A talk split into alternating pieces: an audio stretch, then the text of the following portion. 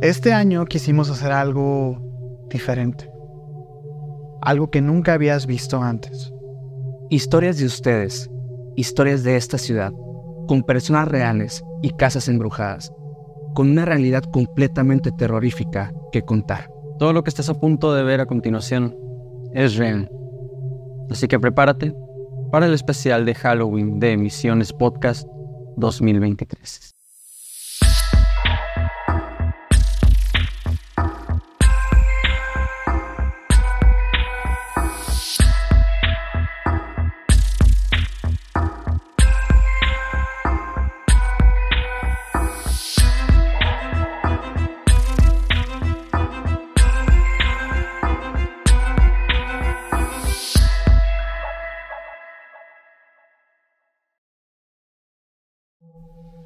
La primera historia es de una de nuestras seguidoras más queridas.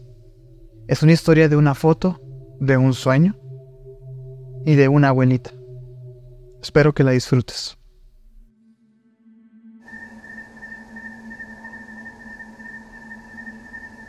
Me llamo Normalicia Álvarez.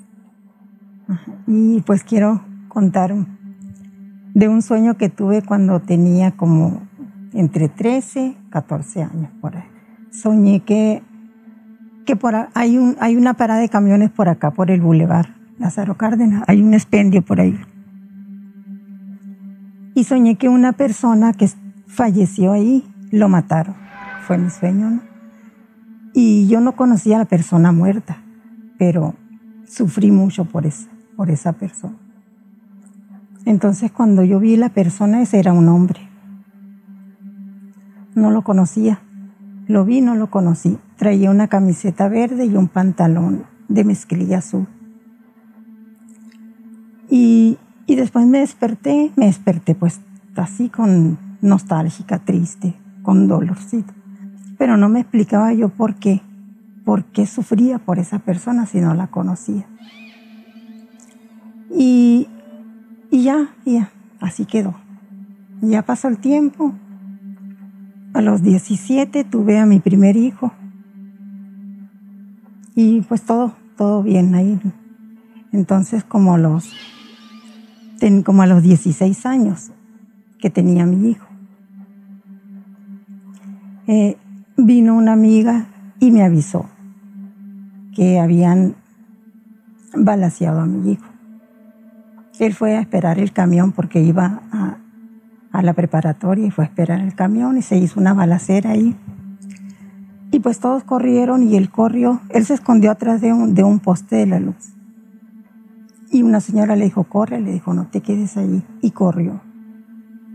Y cuando iba corriendo, pues lo alcanzó una bala por la balacera que se hizo allí.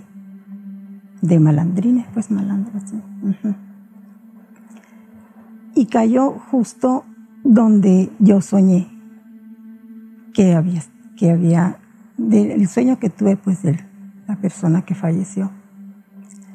No lo miré yo, entonces ya lo llevaron al DIF y de allí lo pasaron al hospital. En el hospital me entregan la ropa de él y era un pantalón de mezclilla y una camiseta verde. Cuando miré eso, entendí el sueño y el porqué el dolor que yo sentía por esa persona que no conocía. Pues el sueño lo tuve cuando tenía 13 años. A los 17 tuve, lo tuve a él. A los 16 años eh, fallece. 20 años. 20 años. Entonces, pues ya estaba ahí en el hospital, ahí duró 15 días en urgencias quedó cuadrapléjico. Y yo esos 15 días ahí me la pasé en, en, la sala de urgencias, en la sala de espera. Allí estuve. Y yo estaba, de cuenta que había un pasillo, como unos 10 metros, yo estaba a la mitad del pasillo en una banca, ahí estuve los 15 días. Al final del pasillo había dos baños. Entonces ahí me la pasé siempre. Y justo el 22 de noviembre, un 22 de noviembre, que habían pasado 15 días que él tenía ahí internado.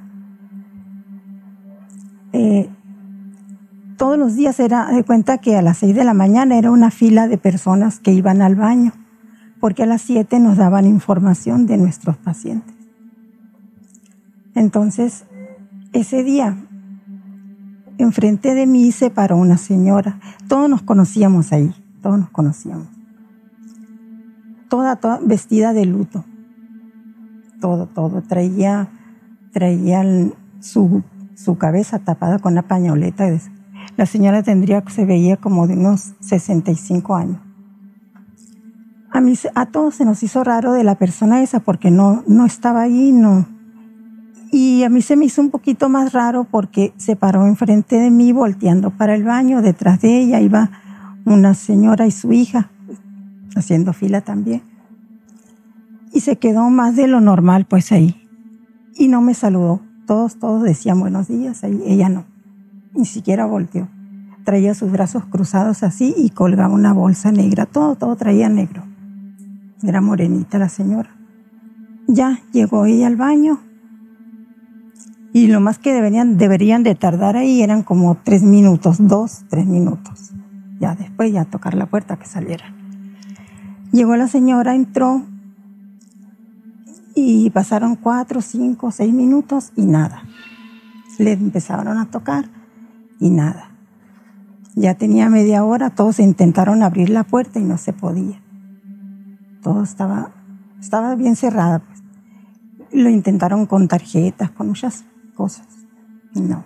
Y entonces ya llegó el director y dijo, bueno, pues traigan una sierra para cortar la puerta. Y ya habían pasado como unos 40 minutos y ya pues dijo el director, no, pues traigan la sierra. Ya trajeron la sierra y justo cuando iban a cortar la puerta, eh, se abrió sola. Se abrió sola la puerta.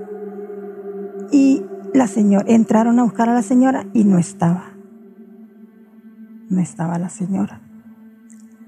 Entonces vino la señora la barrendera y dijo, no, dijo, esa, esa persona, dijo, eh, ya la han visto otras veces aquí y es, es la muerte. Esa señora es la muerte. Pues, pues a mí me dio miedo, ¿no? O sea, pensé en mi hijo. Y, y dice, ahorita la acaban de ver allá en el piso de arriba también, dice, en el segundo piso, en el en el pasillo 5, enfrente de, de recepción, ahí desapareció la mujer. Era la misma que describen ustedes. Ah, bueno, se subió por la, por la, por la rampa, dice. En eso viene una enfermera y ya se sienta a un lado de mí y despacito me dice, ya subieron a su hijo al, al, al segundo piso, al pasillo 5 justo en la, en la habitación que está enfrente de recepción para que la lleven, dice. Y ya pues, ya acababa de oír a la, a la otra, a la, pues a la barrendera, ¿no? Lo que había dicho. Y pues me dio mucho miedo. Me dio mucho miedo. Y, y sí, me llevaron allá. Para cuando llegamos allí a la habitación donde me, estaba mi hijo, pues ya, estaba muerto.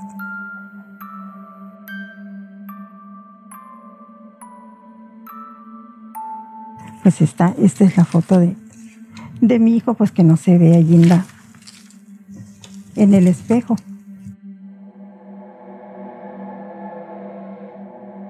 Ellos están parados aquí. Sí, en esta esquina. Sí, allí. Y y pues él, él, cuando ya más grandecito, él hacía bromas con la foto. le hacía bromas a su hermanito, le decía que era un vampiro porque no se veía en el espejo. Y correteaba a su hermanito. No nos fijamos en eso. Y después ya mirando otra vez como a como a los cinco meses, seis meses por ahí, volvimos a mirar las fotos. Y ya, como tenían un pedazo para acá, yo las estaba recortando y, y ya fue cuando me di cuenta. Entonces, pues, yo no pensé nada, pero mi mamá, que es la, ella, la señora, la abuelita de ellos, eh, se le hizo raro, pues, se le hizo raro y no le gustó. No le gustó. Y siempre andaba con el pendiente de él, más que de los otros nietos. Que mi mamá es la que tenía el pendiente, más que yo. Entonces se quiso tomar una foto con sus nietos. Y, pues ya les tomé la foto esa yo. Pues que como que era un aviso eso de cuando que él no se ve en la foto, pues se ven todos los niños y él no. Si a él le picó una alacrán, entonces mi mamá eh, relacionaba eso, dice Norma, el, el, niño hay que llevarlo rápido, dice, porque acuérdate que él no sale en la foto. Y, y sí lo llevaron al, sí se puso muy malo. Y después él andaba jugando, se cortó una vena por aquí, se estaba desangrando y mi mamá lo vuelve a relacionar con eso. Después andaba jugando en una lluvia, en charcos de agua porque estaba lloviendo. Se cortó un pie y se estaba desangrando también. Entonces, siempre mi mamá, mi mamá lo relacionaba con eso. Siempre no se le olvidaba la foto esa, no le gustaba pues. Y pues sí se me hacía raro, pero pues yo, yo le decía, no, mamá, no tiene nada que ver la, la foto. Y decía, pues sí, así. Pero ahora, ahora pues pienso que sí, ¿no? Por todo lo que pasó. Bueno, pues mi nombre es Valeria, soy aquí Hermosillo y tengo una historia que me pasó cuando tenía más o menos como 3, 4 años. Solamente que yo no tengo ningún recuerdo de esa historia. Esto me pasó pues cuando era muy chiquita y yo sé esa historia porque me la han contado mi abuela y mi mamá. Entonces todo empezó una vez que iba yo a la tienda con mi mamá y una amiga de ella. Íbamos saliendo y cuando salimos yo empecé a gritar y a llorar. Y ellas empezaron, pues se asustaron porque pensaron que me había pasado algo y pensaron que me había asustado un perro o algo, pero yo no les decía nada, nada más decía que pues estaba asustada. Entonces, pues ahí lo dejaron, pensaron que un perro y ya. Entonces llegué a mi casa con mi abuela y mi abuela me empezó a preguntar ya más calmada que sí, que tenía, porque lloraba, que había visto.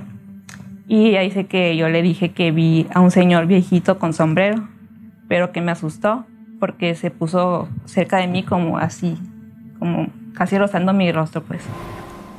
Entonces de ahí, pues dice ella que yo me puse, o sea, me asusté muy feo, tanto que no quería salir de plano, así. No podía salir ni, ni a la puerta de mi casa porque ya me ponía como a temblar. Entonces, como un mes después, estábamos en la cocina, era de noche, y se cuenta que en la cocina estaba una ventana que daba para el patio, pero no, o sea, en el patio no había ninguna luz, entonces la, ventana estaba completamente oscura. Y estaba con mi mamá, eran como las 12 de la noche, creo, no sé. Y ella dice que yo estaba volteando a la ventana y de repente otra vez pasó que empecé a llorar de así de la nada. Nada más que esta vez ella dice que escuchó como un golpe. Entonces me agarra y me lleva con el cuarto con mi abuela y me revisan y, se ve como, como si tuviese rojo aquí, así tal cual como si me hubieran dado una cachetada. Y me empiezan a preguntar qué tienes, por qué lloras. Y yo le estaba diciendo de que niña, niña me pegó. Y eso todo lo que decía. Entonces ellas pensaron que con lo que había pasado antes, que era como un duende o algo así que me había estado siguiendo y que me estaba como molestando. Y ya pasaron como unos dos meses más o menos en los que yo estaba así igual, que, que estaba muy asustada, no quería salir y que se preocuparon más porque yo eh, ya dejaba de comer. Entonces lo que hace mi mamá es que va con un curandero y le explica todas las situaciones, todo lo que había visto, que no quería comer, no quería salir. Y el curandero les dijo que estaba yo como eh, enferma del susto.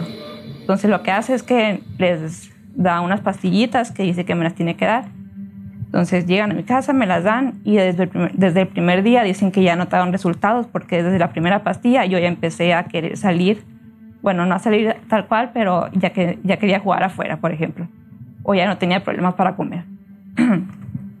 Entonces, pues así me estuvieron dando las pastillas, eran como tres pastillitas, creo. Y a partir de que me las dieron, ya, ya mejoré y ya no volvió a mencionar nada de ningún niño ni nada. Y pues ya no he tenido ninguna experiencia parecida, ni con, con, con ningún duende, ni nada parecido. Yo no tengo ningún recuerdo de esto, pero lo que he estado preguntando eran como tres pastillitas así, que dice mi mamá que se la dieron como en una servilleta. Eran tres pastillitas blancas que me las tenían que dar partidas a la mitad. Y en la comida y así me las fueron dando hasta que ya mejoré.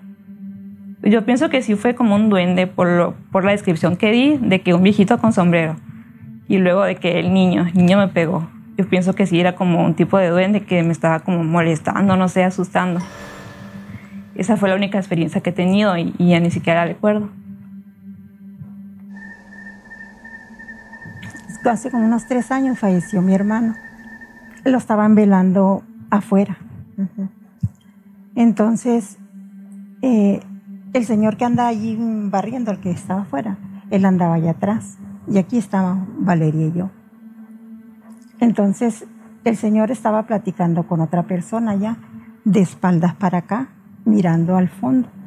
Entonces serían, eh, no recuerdo la hora, pero ya estaba oscuro.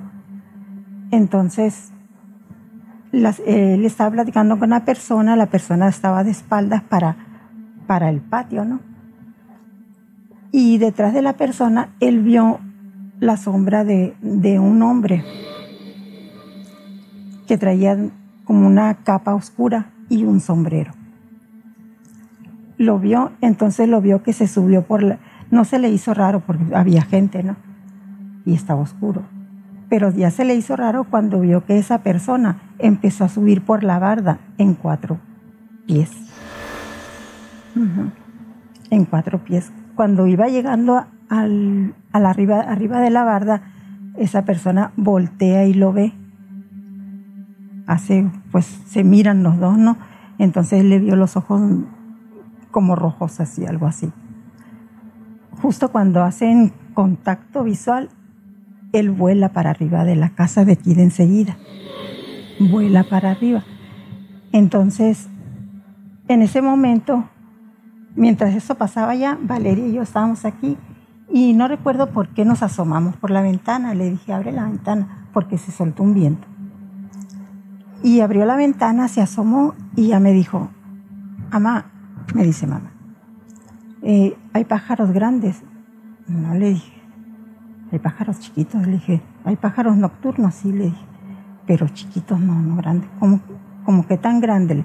Pues grande, dice, grande como, como de medio metro. No, le digo, no.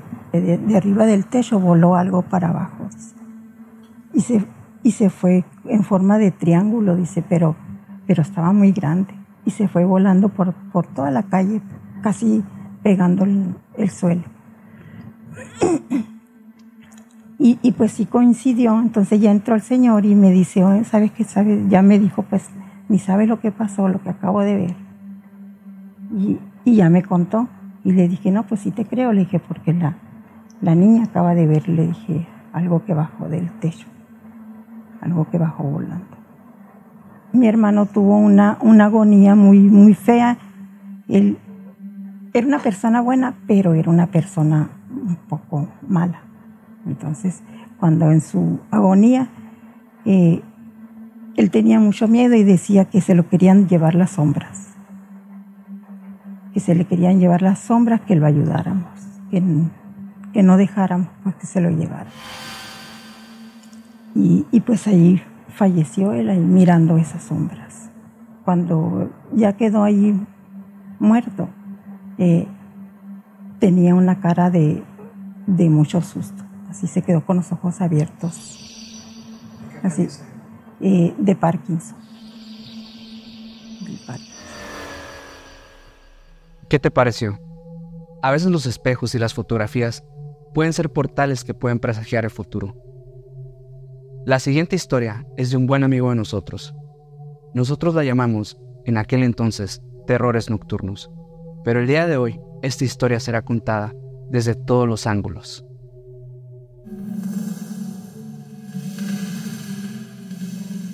Eh, pues yo soy Alan Gerardo Guzan Acosta y pues les voy a contar una historia que me pasó algunos añitos atrás de cuando vi a mi hermano que realmente no fue mi hermano.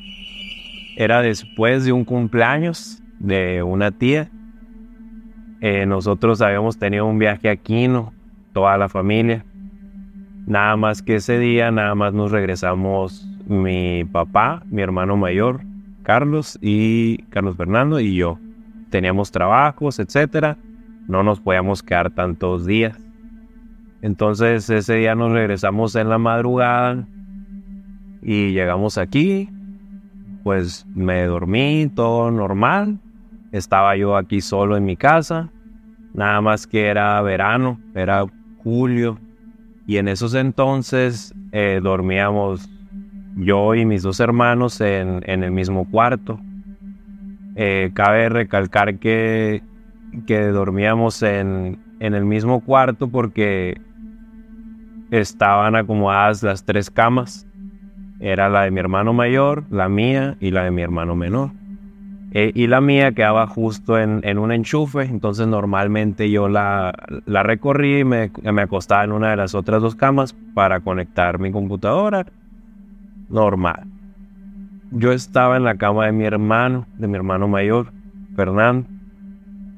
Y él siempre ha tenido como que, pues una actitud de, hey, estás en mi cama, eh, no, no perteneces aquí, pues no, hey, dame mi lugar. Entonces, ese día dije yo, no, pues todavía falta para que llegue, pues puedo ponerme aquí, ver una serie, tranquilo, normal. Entonces el problema viene cuando yo estoy viendo una serie que él me recomendó, Game of Thrones, y pues los capítulos son largos. Entonces, yo al empezar un capítulo de tantos, eh, recibo un mensaje de mi hermano y me dice, hoy estás en la casa, eh, está mi papá, ese es el mensaje. Entonces yo lo veo y pues respondo, no, no estoy aquí yo solo, eh, no, no está el carro. Eso, ¿no? Entonces continúo viendo el capítulo, todo normal, pasan unos 30, 40 minutos y en eso escucho que, que alguien abre la puerta. En el lugar donde yo estaba era una cama donde tenía mi, la puerta al lado izquierdo. Conecta con todo el pasillo y se ve claramente pues la puerta principal. Entonces de momento nada más escucho la puerta, eh, escucho cómo juegan con mi perrito, es mi hermano mayor, se le escucha la voz, su cuarto queda a espaldas del mío y escucho cómo abre la puerta de su, de su cuarto, suena el foco y pues todo normal. Dije yo, no, pues ahorita que entre pues me la va a hacer de pedo, ¿no? Estoy en su cama, no pasa nada. abre la puerta de mi cuarto, yo lo veo, me pregunta, oye, ¿no llegó mi papá?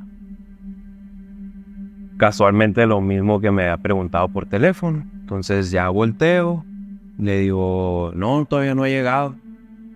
Ah, todo bien. Y me cierra la puerta. Entonces, en su momento no, no le presté atención e importancia que pues era verano. Él en su cuarto pues no tenía cama, no tenía refrigeración. Y pues se me hizo raro que ya no volví a escuchar nada de él.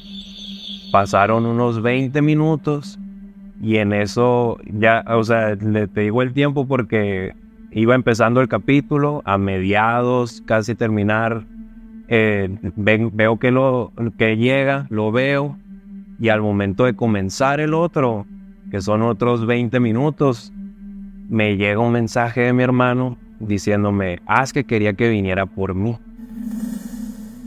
Y ahí es cuando, y ahí es cuando digo yo, qué pedo. Y ahí es cuando empiezo a caer en cuenta, pues, o sea, él no tiene aire en su cuarto. ¿Dónde está? Ya no escuché nada. Entonces abro la puerta y veo por el pasillo y casualmente iban llegando mi familia de Quino, pero eso yo no lo sabía. Lo que pasa es que veo la puerta principal abierta. Y digo yo, ¿qué pedo? ¿Qué pedo? ¿Qué pedo? Puse pausa, me quité todo, fui a ver y cuando me voy acercando escucho las voces de mi tía. Y mi tía está hablando con alguien. Y dije, ah, pues o sea, está hablando con mi hermano. Fui, me cambié, salgo y veo que no, está hablando por teléfono. Y ya me quedé con, pues con la duda, o sea, ya le pregunté a mi tía, eh, oye tía, no, no vio al Fer, no salió, está hablando con él, no, me dijo, de hecho le iba a marcar. Entonces ya dije yo, ah, o sea, no se preocupe, yo le marco. Y me acuerdo que, que, le tuve que insistir un poco a mi tía y a mi tía se le hizo raro como que, pues, ¿qué tiene de malo que yo le marque, no? No, no, yo le voy a marcar, le dije. Entonces, eh, pues paso a su cuarto, le marco. Y ya cuando me responde, le dije, oye, ¿dónde estás? ¿No? ¿Dónde estás? Así, pero un poco preocupado, ¿no? ¿Qué pedo? Ya me dijo de que, no, pues en la uni. Y ahí fue cuando sentí así una sensación así horrible, recorriéndome todo el cuero así, diciendo, ¿cómo que estás en la uni? Te juro, le dije, te juro, te juro, que hace 20 minutos aquí te vi. No, me dijo, no, eso es imposible, o sea, no traigo carro, tengo mis clases, del trabajo me fui a la uni. Y ahí fue donde sentí así la sensación horrible de qué pedo. El problema viene en que no es como que solo escuché el ruido, ah, porque me había pasado pues en otras ocasiones ver cosas o te levantas en la madrugada, a lo mejor y estás con la visión nocturna, no, pues o sea, era la tarde, ya tenía mis cinco horas despierto, lo vi directamente a los ojos, vi que estaba con, o sea, vestido normal, me habló, le contesté, me dijo todo está bien y pues no, pues no era mi hermano. Eso fue lo que más me impactó de todo. No sé qué fue, no sé quién era. Lo curioso es que no nada más me pasó a mí. El sentir o el ver, escuchar a mi hermano mayor cuando no, cuando realmente él no fue, no, no fui el único pero sí fui el único que lo vio directamente. Y pues como me pasaron algunas otras cosas, sí sentí un, una sensación horrible, horrible. Sí me pasa muchas veces que mucha gente dice, no, a mí no me da miedo, yo no. Pero cuando te pasa, ahí es cuando sinceramente sientes lo que es el miedo. Ahí nada. Ah, mi nombre es Carlos Fernando Busen Acosta y pues les vengo a platicar mi historia. Eh, esta historia fue allá hace eh, algunos, algunos años atrás. Eh, es una historia que en su tiempo le pusimos un nombre como bilocación, algo así. Pero creo que con el paso de los años y viendo y aprendiendo más sobre este tema, creo que incluso podemos hablar ya acerca de doppelgangers o algo así. La historia comienza primero cuando llegamos a vivir a, esta casa donde estamos ahorita. Eh, aquí antes vivía mi abuela. Eh, mi abuela compró la casa pues desde que la hicieron prácticamente. La verdad es que ella eh, creo que llegaron a ver así como que ciertos detallitos, ciertas cositas que ella estuvo, ay, un fantasmilla o algo así. Ya cuando nosotros nos mudamos aquí, hace ya casi 15 años, eh, los cuartos no estaban equipados con aires. Aquí en Hermosillo pues hace mucho calor, es imposible dormir en un cuarto sin aire y demás. Entonces en épocas de calor pues nos juntábamos todos eh, aquí en la sala, eh, prendíamos el aire, tiramos sillones y pues nos acostábamos aquí y demás. Una de las, de las cosas que, que, me pasaron es que una vez durmiendo aquí en la sala, cuando estaba el, el silloncillo, eh, los colchones, perdón. Eh, yo dormía más pegado para allá. Y aquí en esta parte estaba el colchón donde estaba acostado mi papá. Eh, yo en la noche es muy raro que me despierte, muy raro. mm, Así yo me acuesto y ya no me hasta el día siguiente. Entonces, esa vez me, me despierto y veo que hay como que una sombra enseguida de mi papá. No, no le hallo forma, la verdad. Es un- un- una sombra que está parada y pues yo así como que confundido, ¿no? Que, y cuando me le quedo viendo, veo que esa sombra como que de repente se levanta y avanza hacia esta dirección. Las puertas para que se abran ocupas meter un poquito de fuerza, no es así como que hay un vientecito y se abra. No, la verdad es que sí necesitas meter un poquito de presión. Entonces, cuando yo vi que, que esa madre se levanta, eh, pues sí, lo primero que hice fue la, la típica de la cobijita, ¿no? Y después volteo y ya fue cuando vi que la puerta de acá se abre y veo que esa cosa agarra, pues camino por el pasillo y se mete a uno de los cuartos. Ese día, aquí en la sala estamos dormidos eh, mi papá, mi hermano Alan y yo. Mi mamá estaba dormida en su cuarto y mi hermano más pequeño estaba dormido en el suyo. El cuarto de mi hermano es el que está vemos, al fondo a la izquierda y justo ahí es donde veo que entra esta madre. Me levanto y pues no sé de dónde me salió valor. Salí, eh, corrí el pasillo, encendí focos y me metí al cuarto. Me, me quedé sentado eh, ahí en la cama de mi hermano. No, no vi nada, eh, pero me quedé ahí sentado así como que... Y mi hermano estaba dormido colchón y yo nomás me quedé sentado ahí. Y no, estuve un rato ahí y no pasó nada, no pasó nada. Estuve, no sé, unos 10, 15 minutos sentado y pues no, la verdad es que ya no, no volví a ver nada ni, ni nada. Pues, bueno, me regreso, apago los focos, me regreso, me acuesto y pues ya. El resto de la noche todo normal. Obviamente al día siguiente pues yo asustado, creo que le platicé a mis papás lo que había visto, a mis hermanos pues obviamente no, pero a mi papá sí. Ah, pues wow, ¿no? Como que no le quiso dar mucho, mucha vuelta al asunto. Eso fue una de las primeras cosas que me pasó. Después de ahí, eh, te estoy hablando que creo que fueron periodos a lo mejor de hasta años, tal vez. Eh, me empieza a pasar esta mm, famosísima eh, parálisis del sueño. Empiezo a tener sueños muy bizarros. El primero de ellos que recuerdo eh, estaba en la casa como que de algunos tíos, así con, con pura gente conocida, pero puros hombres. Mis hermanos, amigos, familia, pero puros hombres. Y en eso llega eh, una muchacha que en esos entonces me gustaba cuando estaba yo en la universidad. Era la crush. Y se me aparece en el sueño. Y me dice, ven, acompaña. Entonces yo la acompaño. Cuando vamos caminando por la calle y en mi sueño, de repente ella como que se empieza a alejar. Y en el sueño como que las, las paredes del sueño se empiezan a, romper.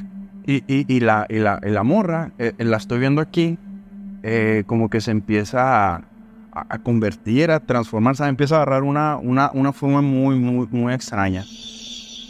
Y, y, en eso mm, me despierto y, estoy acostado y no me puedo mover y, y quiero hablar y me quiero mover y, no, y me empiezo a paniquear horrible, así de que... Oh, y no podía, y no podía, y no podía. Hasta quién sabe cómo me empezó a salir el grito de papá, papá. Y se levanta mi papá todo asustado, bien, así como que qué pasó y, y no podía y, y, me solté llorando así. Fue un, no sé, fue un evento así que, ah, se sentía bien, bien horrible, ¿no? Ese fue, fue uno de los sueños, fue el primero. Uh, después de ahí, eh, no, no, no, puedo conectar los tiempos en los que estuvieron pasando, pero recuerdo que después de ese sueño, tiempo después, mmm, estaba yo en vacaciones de verano. Normalmente yo acostumbro mucho así en las noches irme a la casa de un amigo, famoso Carlitos. No sé, tres, cuatro veces que hasta me quedaba a dormir ahí con él. Una de esas veces me quedo a dormir yo ahí en su casa y al día siguiente pues ya que me regreso, regreso en la mañana y cuando llego a la casa me ve mi papá y papá me dice, ¿a dónde te fuiste? Y ya le dije, no, pues es que me quedé dormido en la casa de un amigo y que no sé qué. Y papá muy confundido me dice, no, o sea, tú pasaste la noche aquí conmigo. Eh, cosa que no sería tan rara porque los fines de semana mi mamá no duerme aquí en la casa, se va a dormir con mi abuela porque pues ella la que la cuida. Y mi papá pues duerme solo y como les digo, aquí los cuartos en esos entonces no tenían aires, pues nada más el cuarto de mi papá con mis hermanos. Y pues como mi papá esa noche eh, la pasó solo, dice que él vio cuando yo entré al cuarto, como que le di unas palmaditas como de, hazte para allá, y que me acosté con él. Y a mi papá no se le hizo raro, dijo, pues tiene calor, se quiso venir a dormir para acá, y X. Y pues al día siguiente que me de llegar, me dice, ¿qué, qué, onda contigo? Pues no, o sea, ¿de dónde vienes? Ya cuando le explico, mi papá así como que se queda, o sea, no, pues, o sea, tú dormiste aquí conmigo, no estás jugando. Mi papá es miedoso, mi papá. y yo, papá, lo siento mucho, pero no era yo. Y yo estaba dormido en la casa de, de mi amigo.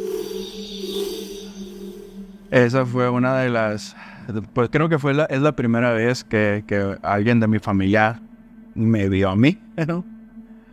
Después de eso, continúan los sueños. Otro, otro de estos sueños que estuvo todo bien bizarro es que empecé a soñar que mi hermano Alex, el, el más chico, me estaba, me estaba como torturando. O sea, que agarró unas tijeras y que me las estaba así como que queriendo clavar. Eh, yo en el sueño como que pues trataba de defenderme y así y sentí como que como que había despertado. Asustado me, me, dirigí al baño, eh, me entró al cuarto mis hermanos, estaban dormidos, me volteé a ver al espejo, pero cuando me veo ver el espejo era una cara, pero era no era no era yo.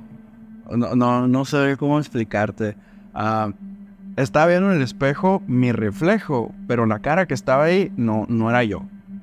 O sea, veía así como que, o, no sé, era, era otra persona, pues, pero con mi cara. Estaba muy, muy, loco, bien raro. Eh, después de eso me despierto con la parálisis.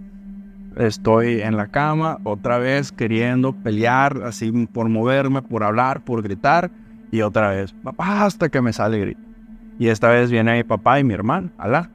Entran al cuarto, me ven así todo asustado, que estaba así como que... No, así del miedo pues que sentía. De lo loco.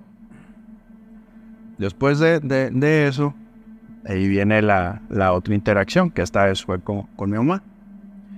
Eh, yo en las mañanas, en esos entonces estaba trabajando, me iba a trabajar a las 7 de la mañana, eh, regresaba alrededor de mediodía. Entonces, pues me fui a trabajar. Cuando regreso, eh, mi mamá estaba fuera lavando ropa. Y ya que me ve entrar, me, dice, ¿A, dónde fuiste? Y ya le dije, yo, bueno, pues, pues vengo llegando del trabajo. Y dije, mamá, pues si acabas de entrar, me dice. Y yo, no, eh, vengo llegando del trabajo. Si hasta te pusiste a jugar con el perro. Y yo, pues a lo mejor alguno de mis hermanos. No, me dice, pues tus hermanos aquí están. O sea, yo escuché cuando llegaste y cuando te pusiste a jugar con el perro hasta me saludaste. Y dije, ah, mamá, lo, siento mucho, pero, pero no era yo. Ya no nomás fue mi papá, también fue mi mamá. Otro de los sueños, que fue el, tercero de la, de la parálisis. pues no piensa, o bueno, yo realmente cuando pues crecí un poco, pensé que eran cosas pues de mi imaginación, estoy niño, sabes, puedo confundir bastante las cosas. Pero por lo general tenía bastantes pesadillas. Entonces, somos pues somos tres hermanos y la lucha era siempre pues quién duerme abajo, ¿no? Dormíamos en una litera, dos abajo y uno arriba. Y normalmente mi hermanito y yo nos turnábamos pues arriba o abajo. Pues a ninguno de los dos nos gustaba dormir de arriba solo, pues porque se sentía feo, ¿no? O sea, realmente eh, pasaban, o no sé, era muy turbia el aura, o siempre me levantaba en las madrugadas y era raro, o se sentía feo. El problema viene en que, pues, estando abajo, según yo seguro, eh, pues tengo una pesadilla, me levanto en la madrugada, y era época de frío, eran épocas de diciembre, noviembre, pues tú duermes arropado. Y a lo que voy es que pues yo dormía pegado a la pared y mi hermano mayor pues del otro lado. Entonces me levanto y al voltear a ver pues a mi hermano veo que está sentado de espaldas hacia mí sobre el borde de la cama. Y pues a mí se me hace raro eh, verlo a esas horas de la noche pues sentado ahí, ¿no? Estaba soñando eh, que estaba yo sentado en la litera de la casa donde vivía antes. Eh, soñé que estaba eh, ahí sentado, así en la litera, y no me podía mover. O sea, está, está estático, no, no, no podía moverme. Entonces yo le empecé a hablar. Fer, ¿qué, ¿qué, estás haciendo despierto? Fer, ¿qué estás haciendo despierto? Pues no me contestaba. Fer, Fer, te estoy hablando. Y quería, quería voltearme, quería levantarme, quería hacer algo y, no, no podía. Entonces en eso empiezo a escuchar una vocecita que me habla desde atrás. Fer. Fer, ¿qué estás haciendo, Fer? ¿Por qué no te duermes? Fer, Fer. Y como pude, eh, giré la cabeza para atrás y me veo a mí dormido y veo a mi hermano al Y en eso volteo y me doy cuenta que mi hermano está acostado enseguida de mí. Y en ese momento pues, pues sentí un impacto y nada más eh, me volteé, me tapé y pues no, eh, sábana, protégeme, típica. ¡Wow! O sea, qué, qué conexión tan grande, ¿no? Ni sacado de película. Ahí en ese momento, me, cuando, cuando lo veo, me, me despierto y otra vez tengo una parálisis de sueño. Esta vez ya traía así como que un poco de, no sé si de experiencia, ¿eh? pero esta vez ya fue como que un, ok, estoy sintiendo la parálisis, traté de relajarme, empecé a respirar y empezar así como que poco a poco a tratar de, recuperar la movilidad hasta que ya lo pude hacer. Cuando me, me, recupero, me dieron muchas ganas de llorar, estaba así como que bien, bien asustado. Eh, esta vez no, no le grité a mis papás, nada, nada más estaba así como que... Eh, me metí al baño, me enjuagué la cara, me, ya me quedé un rato así como que a la torre, ¿no? Estaba recordando que mi hermano alguna vez me contó eso, pues que él vio a una persona ahí sentada. Y estaba así como que, pues en shock de, de todo, ese, todo ese rollo. Tiempo después, viene la, la última interacción que, que, que hubo que en esos entonces eh, yo estaba estudiando en la universidad, estaba haciendo un curso de verano, me iba a la escuela, eh, no sé, no me acuerdo, en las tardes y me quedaba ahí pues, toda la tarde haciendo este curso. En una de esas eh, recuerdo que mi hermano me marca para preguntarme, Fer, ¿dónde estás? Y le dije yo, pues estoy aquí en la escuela. No, Fermes, ¿dónde estás? Pues estoy en la escuela acá, estoy en el curso de verano, sí. Y me dice, es que acabas de estar aquí. O sea, te vi, pues entraste al cuarto, me saludaste, me dice, escuché cuando llegaste y todo. Y yo, lo siento mucho, hermano, pero no era yo. Eh, yo estoy aquí en la escuela, le dije, eh, no he salido, pero aquí estoy. O sea, no, lo, que te saludó, lo que viste ahí, eh, a lo mejor fue lo mismo que durmió con mi papá, lo mismo que escuchó mi mamá, pero no era ahí. Todas estas eh, historias, eh, estos sucesos, pues realmente fueron hace ya bastantes años. Creo que la última fue allá en el 2017, 2018, más o menos. Eh, desde entonces ya ha pasado mucho tiempo que no, no, me pasa nada de eso, no he escuchado a nadie más que me haya platicado. Eh, creo que fue lo, como que lo, lo, último, ¿no? Esa interacción que tuvo mi hermano. Eh, fuera de eso, pues yo ya no, no he vuelto a experimentar la parálisis del sueño. Eh, sueño mucho, pero ya nada, o al menos hasta ahorita nada que haya así como que conectado con, con otras cosas o sueños así bizarros, pues la verdad es que no, no he vuelto a, tener. Que a lo que yo sé del doppelganger es, no sé si es como un ente que tiene la misma forma, cara que tú, eh, que según esto si tú te lo topas como que hay algún, algún peligro ahí, ¿no? Eh, es lo que he escuchado, no sé si está bien o mal, pero he escuchado que es eso, como que un, un clon, ¿no? Al- algo así, o un ente que adopta tu forma, algo, algo así. Eh, no sé de dónde salió, la verdad. Eh, no sé si fue esa misma cosa que vi en su principio y que después me quiso ahí como que quedarse con mi lugar, con mi familia. No, no sé.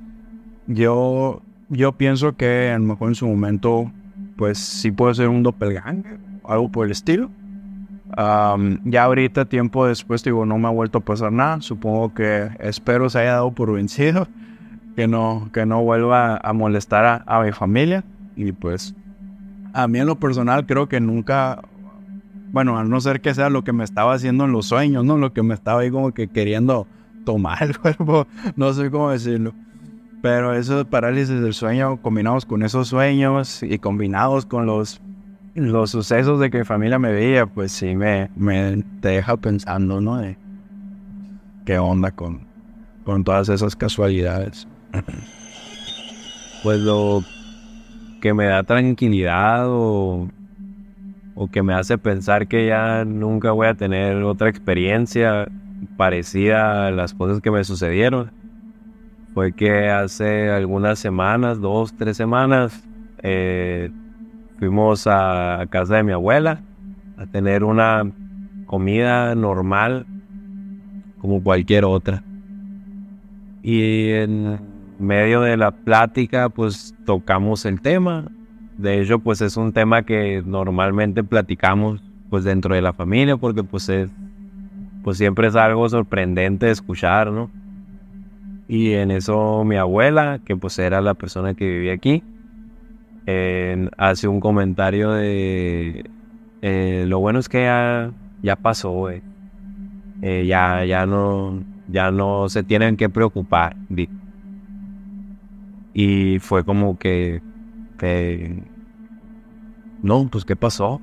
o sea, ¿cómo, cómo que no?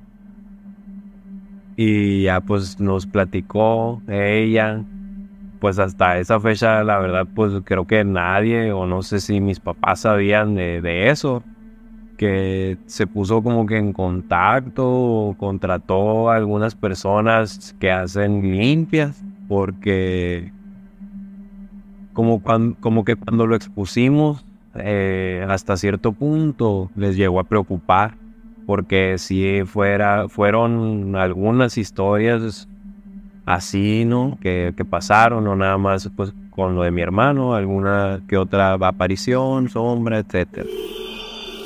Entonces se pusieron en contacto con gente que hace limpias y nos dijeron que pues nos dijeron que pues que esas personas vienen eh, dan un recorrido por la casa no te comentan qué es lo que hay, no te comentan qué es lo que van a hacer, no te comentan nada.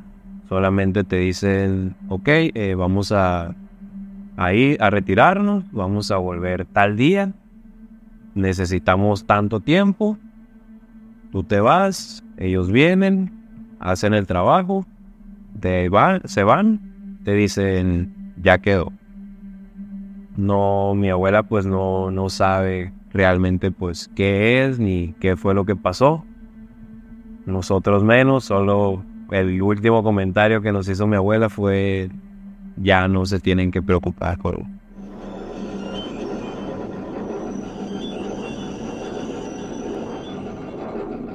La historia de Fernando y Alán me puso la piel de gallina. Pero la historia que sigue, en lo personal, puedo decirte que está enfermota. Hay casas en Hermosillo que no solo tienen una presencia, hay casas que están infestadas. Espero les gusten las historias de Paulina. Mi nombre es Paulina Gómez. Ahorita estamos en mi casa de toda la vida, 26 años viviendo aquí. A mí en lo personal, desde chiquita hasta hace poco, ahorita ya como que se calmaron más o menos las cosas. Desde chiquita me pasaba a ver siempre a un niño, siempre corriendo por toda la casa. Yo era de las que jugaban mucho afuera. Mi mamá antes tenía unas cortinas de esas de, tela que, que se colgaban así, ¿no? Entonces siempre por fuera veíamos que alguien se asomaba de dentro de la casa cuando no había nadie pues aquí. Los vecinos también me decían, ah, ¿quién es la niña que se está asomando por la ventana? Nadie, porque todos o mis hermanas no estaban, o estaban con mi abuela, o estaban en los cuartos, y no había nadie en la sala, pues. Simplemente eran como sombras, pero de niños. Tú los veías, ah, es un niño. Mi mamá me contó que cuando estábamos chiquitas nosotras, creo que estaba chiquita, mi hermana la, menor, ella es cinco años menor que yo, y que estaban dormidos ella y mi papá en, su cuarto. Y dice que de repente que, se le subió un niño, un niño chiquito, en los pies de ella, y el niño traía una almohada y que traía una risa como de, no sé cómo decirte, tenebrosa, así. Y, y, se le quedaba viendo a mi mamá con la almohada, como queriéndosela poner en la, en la cara. Entonces que mi mamá gritando, toda desesperada, ¿no? Se levantó y adiós niño. Dice que ese niño se le apareció tres veces durante esa semana, ¿no? A mi papá le han pasado varias cosas. De hecho, cuando se peleaba con mi mamá, que se iba a dormir al otro cuarto, era cuando le pasaban las cosas. Antes nosotros teníamos muchos, muchos juguetes, Barbies, payasitos, muñecos, lo que sea, ¿no? Entonces había un, un payasito en especial que teníamos unas mm, repisas. Entonces ahí poníamos todos los, los monitos. E, era un, payaso de... Yo lo recuerdo como que era de porcelana, así chiquitito, ¿no? Pero dice mi mamá que era de tela. Entonces ese payaso siempre nos brincaba encima. Siempre. ¿Cómo? No sé. Estábamos acostadas, nos brincaba el payasito.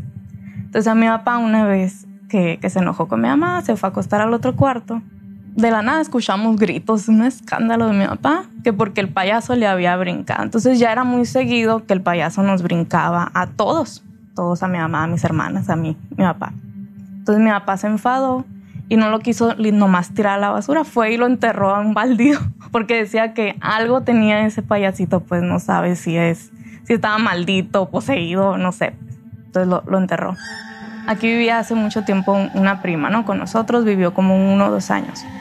Entonces a ella también, ella nos decía que veía una niña, siempre en el cuarto en medio, que ahorita es mi cuarto, ¿no?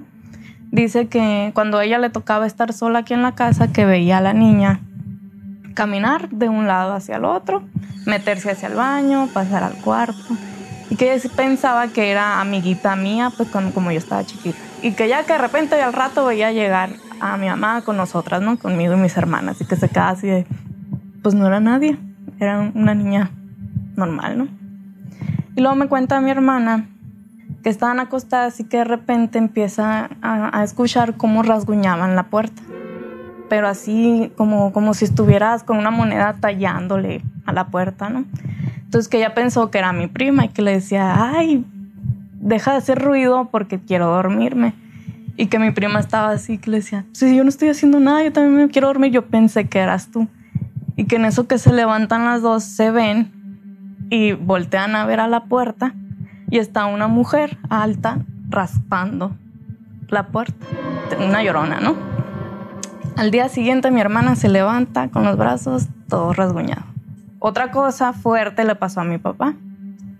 A mi papá, como te digo, cuando se pelea con mi mamá o cualquier otra cosa que, que o no podía dormir porque estaba mi hermanita en medio de ellos, se iba a dormir a mi cuarto antes teníamos dos camitas separadas. Yo dormía en una camita, él en la otra. Entonces, un día, una noche normal, estábamos ah, dormidos ya, era la madrugada, y de repente empieza mi papá, me mordió, me mordió, una gritona, ¿no? Y, me acuerdo que me levanté asustada por los gritos, eh, mi papá un escándalo, mi mamá de que, ¿qué pasó? ¿Qué pasó? Y luego me mordió, tenía una mordida aquí, unos dientitos bien marcaditos como si fueran de, un niño, así de un niño chiquito. Entonces le digo a mi mamá, porque ahorita estaba platicando con ella, ¿te acuerdas cuando mordieron a mi papá? Sí, me dice, se asustó mucho tu papá, nunca, hasta la fecha, no sabemos qué fue, ¿no? Y le dije, ¿y no le tomaste foto de casualidad? Me dice que no. En aquel entonces pues no se usaban teléfonos con cámara ni nada, ¿no? Pero fue lo más fuerte que le pasó a mi papá aquí, que, que algo lo mordió, ¿no? No sabemos qué fue ni qué es lo que está en esta casa. Vecinos han visto a un señor, siempre un señor alto, alto, oscuro, afuera parado en el jardín. Entonces cuando le hablan a, sus parejas para que piensan que, que, está robando o algo, se desvanece. ¿no? Igual como que también se mete a la casa, porque hubo un tiempo, mm, ¿qué te diría? Hace unos seis meses más o menos, todos los que venían a la casa lo veían sentado en el sillón. Antes la, la sala estaba acomodada de aquel lado, ¿no? De diferente manera. Entonces, si tú pasabas del cuarto al baño, claramente veías a alguien sentado así, con las piernas cruzadas, así derechito, en el sillón. Lo veías como sombra. Entonces decías, ay, ¿quién está ahí en el sillón? Y volteabas, nadie. La sala sola, ¿no? Los perros, no sé si tenga algo que ver ladran mucho también a un lugar en específico, o aquí en el sillón, o en el cuarto, en una esquina. Hay un cuarto donde a mí en lo personal me da mucho miedo entrar, es el, cuartito del cochinero, ¿no? En ese cuartito no sé realmente lo que haya, que los perros no quieren entrar. O sea, ahí guardamos alcancías, ahí tenemos como tres muñecas de porcelana. Entonces, una vez entró un amigo y me dijo, yo voy a, voy a sacar lo que hay en tu casa y que no sé qué. Yo, si no hay nada, le decía. Entonces entró al cuartito y dice que se le puso toda la piel chinita y empezó a tocar todas las muñecas y todo eso, ¿no? Entonces agarró una muñeca en específica, era como de porcelana, esas que se pintaban a mano antes. Eh, la agarró y me dijo, esto es, me dijo, lo que hay en tu casa está aquí. Entonces lo sacó del cuarto y estaba el Capi, mi perrito, y empezó a ladrar como si hubiera visto a un ladrón. O sea, descontrolado, ¿no? Entonces le quitaba la muñeca, dejaba de ladrar. Se la enseñaba y otra vez. Entonces me decía, tienes que tirar esta mona. Y me dice, y no nomás esto, o sea, si yo lo vuelvo a dejar ahí, me dice, nos vamos y vuelvo a entrar, vuelvo a tocar otras cosas, como que se está pasando en, en entre los monos, por así decirlo, que no está en un lugar en específico. Yo siempre he pensado que lo que hay aquí es algo malo, no, no un fantasmita cualquiera, ¿no? Por la simple razón de que ya ha agredido a mi papá, a mi hermana. No sé si sea lo mismo o si es o si son varias cosas, ¿no? Mm, también me, mi mamá me cuenta que antes cuando no, no estaban los mini split, estaban unos aires acondicionados que eran que salían por la ventana, ¿no? Entonces dice que quedó mal el aire ese, están en el cuarto de mi hermana. Como que no le hallaron bien la forma y quedó un huequito, quedaba para afuera. Entonces dice que ese día durmieron ahí ella y mi papá. Que toda la noche batalló mucho, mucho para dormir. Entonces dice que se, paró, que se acostó boca arriba y que volteó la mirada hacia donde caía el aire, donde estaba el hoyito. Entonces dice que claramente vio a una muñequita, dice así, una muñequita chiquita como de porcelana, con chinitos, que, estaba así y que se estaba tallando los ojos. Dice que se estaba tallando los ojos y que me vio que yo la estaba viendo, o sea, que hizo la monita así y se desvaneció. ¿no? Entonces, cuando Dice mi mamá, cuando vi eso, toda la piel chinita, me levanté, ya no pude dormir toda la noche, nunca supo qué fue, ¿no? A una amiga también, este, yo no sé por qué, siempre le agarran los pies. Estaba ya en, en medio, literal, sentada, con los pies abajo, y pega un brinco y lo, me dice, Pau, me agarraron el pie. Y yo, ¿cómo que te agarraron el pie? Y lo, sí, me agarraron el pie. Entonces ya le digo, pues me voy a asomar a ver qué hay. Las dos con miedo, ¿no? Yo con mucho miedo asomándome, no había nada. No hay nada, le dije, no sé, simple, a lo mejor fue un gato que pasó y, y, sentiste que te agarró el pie. A los cinco minutos, otra vez, es que me están agarrando el pie, me dice. Y yo, a ver, nos vamos a quedar así, ¿no? Viendo. Veíamos y nada, ya con mucho miedo con los pies, ¿no? Entonces ya, al otro día, creo que también se quedó a dormir aquí Simplemente era algo oscuro que le hizo así en el tobillo. Entonces, en cuanto yo vi, pegó un brinco, ¿no? Ella de, me agarró en el pillo. Sí vi, sí vi, le dije toda sorprendida. Entonces ya me agaché rápido, no había nada. Es lo que más le han, le han hecho a ella. Entonces me acuerdo, e, ella es mi mejor amiga, vive aquí enfrente. Me acuerdo cuando estábamos chiquitas, eh, muchas veces me quedé sola aquí en la casa yo, que era cuando veía al niño, este, veía sombras, escuchaba muchos ruidos. Entonces, una llorona yo, pues chiquita, ¿no? Salía corriendo y, ellos son muy, muy, sus papás son religiosos, de que tienen agua bendita y, todo, ¿no? Entonces, ambas crecimos así, eh, católicas, ¿no? Entonces iba llorando y yo, yo vi y le digo, ayúdame, ¿qué hago? Está sonando algo en la casa o está un niño, acabo de verlo. Y ahí venía la Giovanna con el agua bendita, echábamos por toda la casa y ya sentía paz, ¿no? Yo me sentía más tranquila. Echábamos hasta afuera, había veces que, que era demasiada la energía mala que se sentía. Nos daba, entrábamos temblando con el agua, el agua bendita, perdón. Y no sé, muy, muy fea las experiencias. Este, una vecina eh, antes limpiaba la casa, hace muchos años. Entonces dice que, cuando ella estaba limpiando, desde el cuartito, de, que es el último, el cuartito del cochinero, dice que veía correr rapidísimo a un niño de allá hasta acá, hasta la sala. Que le pasaba así por enseguida. Que, y que se quedaba ahí así. Ya no limpiaba y se iba para su casa, ¿no? O sea, eso le contó muchas veces a mi mamá. Entonces mi mamá también le ha tocado ver al niño corriendo desde, hasta, desde el cuartito hasta acá, hasta la sala. Pero dice que corre demasiado rápido como para que, ay, no me vean. Cuando mi hermana creo que cumplió como 18, se compró una piñata de tamaño real, ¿no? De, de no me acuerdo qué personaje. La tenía en su cuarto total, duró mucho tiempo ahí hasta que la tiraron. Entonces, cuando duró mucho tiempo ahí, mi nana nos venía a visitar esta cada rato, se quedaba un fin de semana y así. Entonces, ella veía mucho a la, a la, a la piñata. Ya cuando la tiraron, vino igual mi nana y, preguntándole que van por la piñata y que no sé qué. No, que ya la tiramos, porque a mi nana le gustaba mucho, no sé por qué, la piñata. A ella le dábamos el, el cuarto de mi hermana para que durmiera ahí. En ese cuarto han pasado más cosas, de hecho este, dice que, estaba dormida ella y que escuchaba como que quejarse a alguien. Entonces, en el cuarto de mi hermana hay una ventana que da hacia el patio.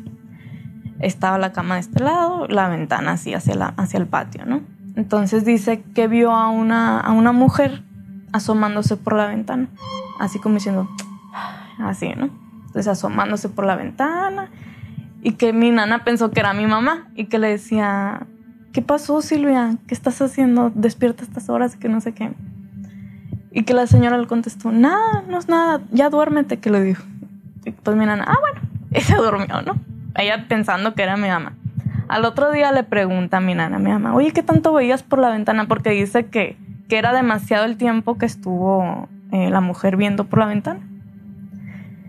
Y que mi mamá le dijo, ¿qué estás loca tú? Yo no, ni entré al cuarto, que le dice, ¿dormiste tú sola ahí? Y yo, no, es que estabas viendo por la ventana y me dijiste que no pasó nada y que me volviera a dormir.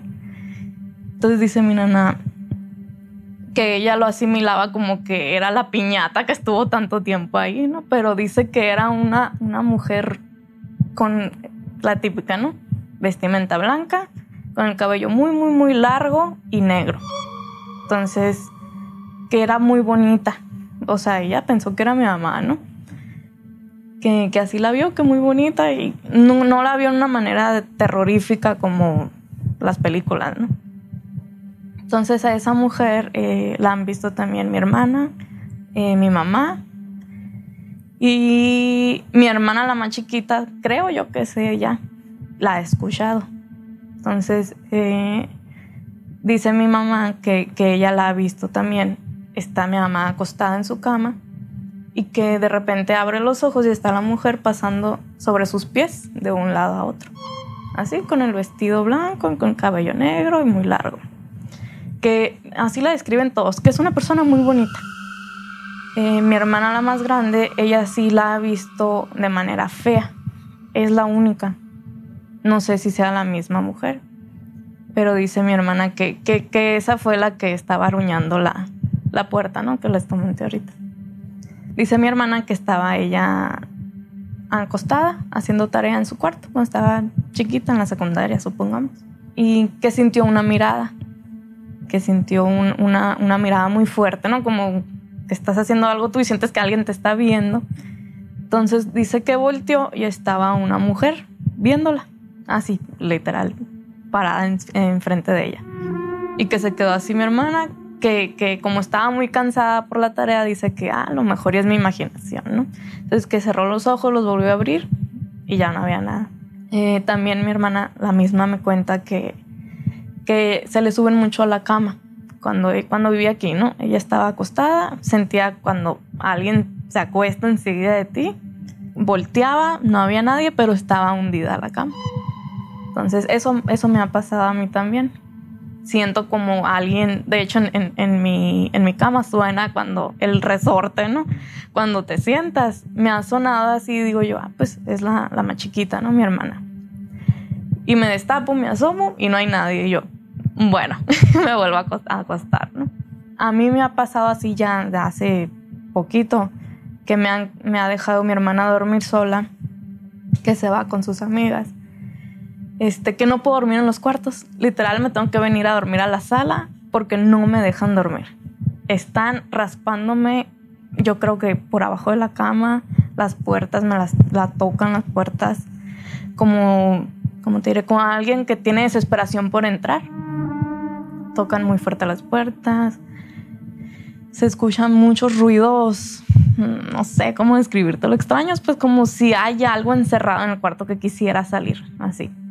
No sé, siempre para no tomárnoslo tan en serio, mis hermanas y yo bromeamos con que es el demonio. Así le decimos, ¿no? Ay, que el demonio. Igual cuando los gatitos se vuelven locos, de que corren por todas partes y lo, ay, ya se le metió el demonio. Así. No sé, no te sabría decir yo, como te decía al principio, no pasó algo en específico, la casa no tiene historia, o sea, no. Lo único que pudiera tener historia, entre comillas, es cuando esta, esta casa antes tenía solamente dos cuartos. Entonces mi mamá construyó, pidió construir el, cuarto de ella hacia el patio. Entonces dice que cuando estaban haciendo la zanja, eh, que le habló al albañil y que le dijo, señora, venga a ver esto. Que salió mi mamá, que sacó una cajita al albañil y que había zapatitos, una ropita, una diademita, todo de bebé, Entonces dice mi mamá, se veía todo muy entero, yo no creo que, que si hubiera enterrado un bebé o algo, ahí estuvieran los huesitos, ni si a lo mejor y simplemente dejaron la ropita ahí, ¿no? Pero no tiene explicación porque se aparece niña, niño, mujer, o sea, no. No te sabría decir. Eh, hace como un mes, más o menos, se quedaron amigos de mi hermana a dormir aquí, que ni durmieron. Estaban ellos en la sala, nosotras dormidas en el cuarto. Entonces eran tres, eran dos hombres y una muchacha. Estaban aquí en la sala entonces estaban de manera volteando todos hacia allá, hacia el baño, hacia el pasillo. Entonces dice que, uno de ellos se sentó aquí donde estoy yo, volteando, volteando a ver hacia allá. Entonces estaban dos aquí y uno aquí, ¿no? Entonces uno de los muchachos que estaba sentado aquí, dicen, dicen ellos que estaba hablando normal, contando cosas, ¿no? Y que de repente se empezó a hacer así, chiquito, chiquito, chiquito y se quedaba viendo mucho hacia allá, hacia la, vitrina, hacia el pasillo. Que se quedaba viendo mucho para allá. Y que los otros así de, ¿qué traes? ¿Qué estás viendo? no, no, nada, nada que les decía. Entonces nos contó hasta el día siguiente, ¿no? Dice que, que claramente vio a una mujer bonita de blanco salir de la vitrina. Dice, es que desde la vitrina, desde el vidrio, dice que, que él veía su reflejo y que desde ahí salía hacia el baño y lo que se metía para el cuarto mío y lo que así que pasó como tres veces. Yo creo que son varias cosas. O, bueno, es que no sé, a lo mejor y es una sola cosa que se convierte en, en, en, en distintos entes y es lo que hay aquí en la casa. Pero es que es malo. Sí, creo que es malo.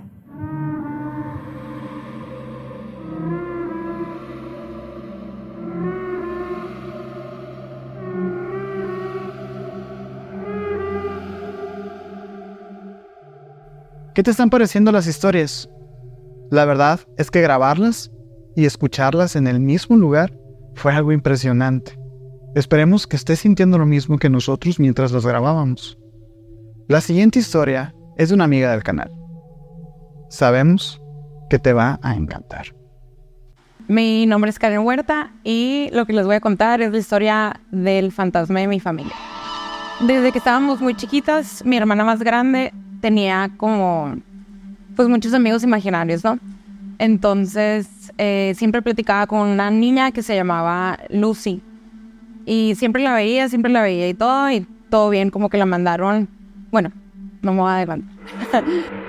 siempre jugábamos como que desaparecían cosas en la casa y era como, ay, Lucy, regrésemelo. Y al segundo ya estaba en un lugar aunque ya lo hubieras buscado, ¿no? Entonces ya era Lucy el el amigo de la familia, lo que sea, como que ya lo empezamos a tratar más como fantasma. Por, justo por eso que escondía cosas y, y, nos desaparecía cosas y así, y nos la regresaba aparte. Tengo dos hermanas, Sara y Edith. Sara es la más grande, es la que eh, jugaba con Lucy, ¿no? Después eh, empezamos a contar historias, ¿no? A través de, nuestra vida en familia, platicábamos de Lucy, platicábamos de diferentes eh, pues fantasmas le llamábamos nosotros, obviamente por, por, siempre generalizábamos que era Lucy, pero luego mi hermana de en medio, Edith, empezó, ella, no, ella decía que no creía. Nos pasó varias veces que mi hermana decía de que Lucy te invoco, ¿no? Porque, porque como no creía en ella pensaba que no iba a pasar nada y las dos veces que dijo Lucy te invoco pasaron cosas. La primera fue que se fue la, así estábamos platicando historias de terror en familia y dijo Lucy te invoco y se, y se fue la luz de toda la casa, justo en ese momento.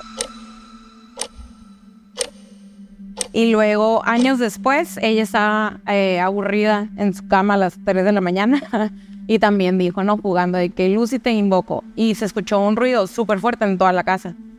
Y ya no, no se movió porque le dio miedo. Hasta el día siguiente bajamos y vimos que un cenicero de esos de piedra, no sé si, si saben cuáles de esos, estaba en medio de la mesa y estaba tronado. O sea, había tronado, estaba todo roto. O sea, como si alguien lo hubiera roto o algo, pero estaba en el medio de la mesa y fue el ruido que se escuchó eh, a las 3 de la mañana, ¿no? Fue en esta casa, de hecho, eh, donde hemos vivido todos los, todos los ruidos, todos los todo este tipo de actividad paranormal, ¿no? Porque eso empezó como, como te digo, como un amigo imaginario, pero luego teníamos una perrita chiquita llamada Topanga, que de repente empezó como a, a ladrarle a las escaleras. Y al principio era como que, pues, X, ¿no? Pero se empezó a hacer más, más fuerte, más fuerte. Luego había veces que la veíamos subir a la perrita por las escaleras y se iba, o sea, dos, dos escalones lo subía de, de ladito o sea, como sacándole la vuelta a algo, ¿no? Y ya nos empezamos como que a poner más atención. Y una vez nos tocó a mi hermana Edith y a mí, como literalmente vimos que subió los escalones y se vio perfectamente como si alguien lo hubiera aventado, así de las escaleras, y se cayó y empezó pues obviamente a ladrar y a llorar, ¿no? Y te lo juro, la vimos, o sea, eso yo lo vi con mis propios ojos, como salió volando en las escaleras. Y después de eso le, le, cambiamos el, nombre, ¿no? Ya no era Lucy, como que teníamos el fantasma bueno Lucy y el fantasma malo que le decíamos Aslan, como la película de, de Narnia, sí. Le decíamos Aslan. Cuando eran cosas malas, Aslan. Cuando se sentía feo, Aslan. Cuando se sentía no tan mal, de que era Lucy, ¿no? Y ya pues crecimos, lo que tú quieras, y, y nos separamos como familia, ¿no? Eh, mi hermana se fue a vivir a otra parte y nosotros otra parte. Y a mi hermana Sara la, la seguía, siempre nos preguntábamos de que la luz está contigo, la luz está contigo, porque nos, nos damos cuenta, pues, o sea, cuando nos faltan cosas y decimos de que, ay, Lucy, regrésalas, como, como les conté ahorita, pues por, por diferentes cositas así nos dábamos cuenta quién, quién tenía la Lucy con, con ellos. Y mi hermana mayor, cuando se fue a vivir sola, eh, como que empezó a ver un, un señor. Eh, lo veía casi siempre en la en la esquina, aquí en Hermosillo, ¿no? Porque nosotros estábamos en otra parte y ella estaba aquí y en, en la esquina de su cuarto, en la esquina de su cama, en la esquina así, siempre veía a un señor, una figura eh, masculina y dice que le daba el olor de como a hombre así mayor y de esas lociones que, no sé, tal vez nuestros abuelitos usaban así, ¿no? Y, y le daba ese olor muy fuerte, como que mezclado con cigarro. Entonces, mi mamá, justo en ese tiempo, mi hermana le hablaba y le decía que le daba mucho miedo esta, esta presencia. Y fue mi mamá con una numeróloga.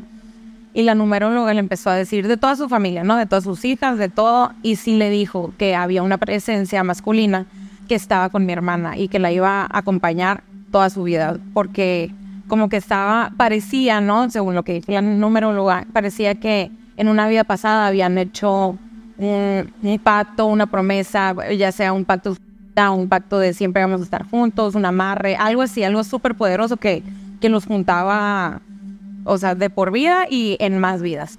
Y, y, salía que Sara tenía una protección, ¿no? Que es lo que nosotros queremos ver como Lucy, pues, o sea, como que le mandaron esa protección justo por ese pacto que hizo.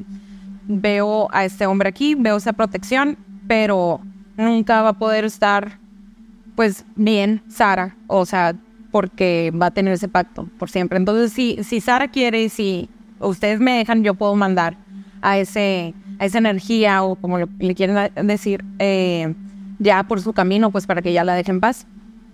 Y sí, pues obviamente mi mamá le dijo que sí. Y Lucy ya no tenía que cuidarle, entonces también como que ya no, ya no está.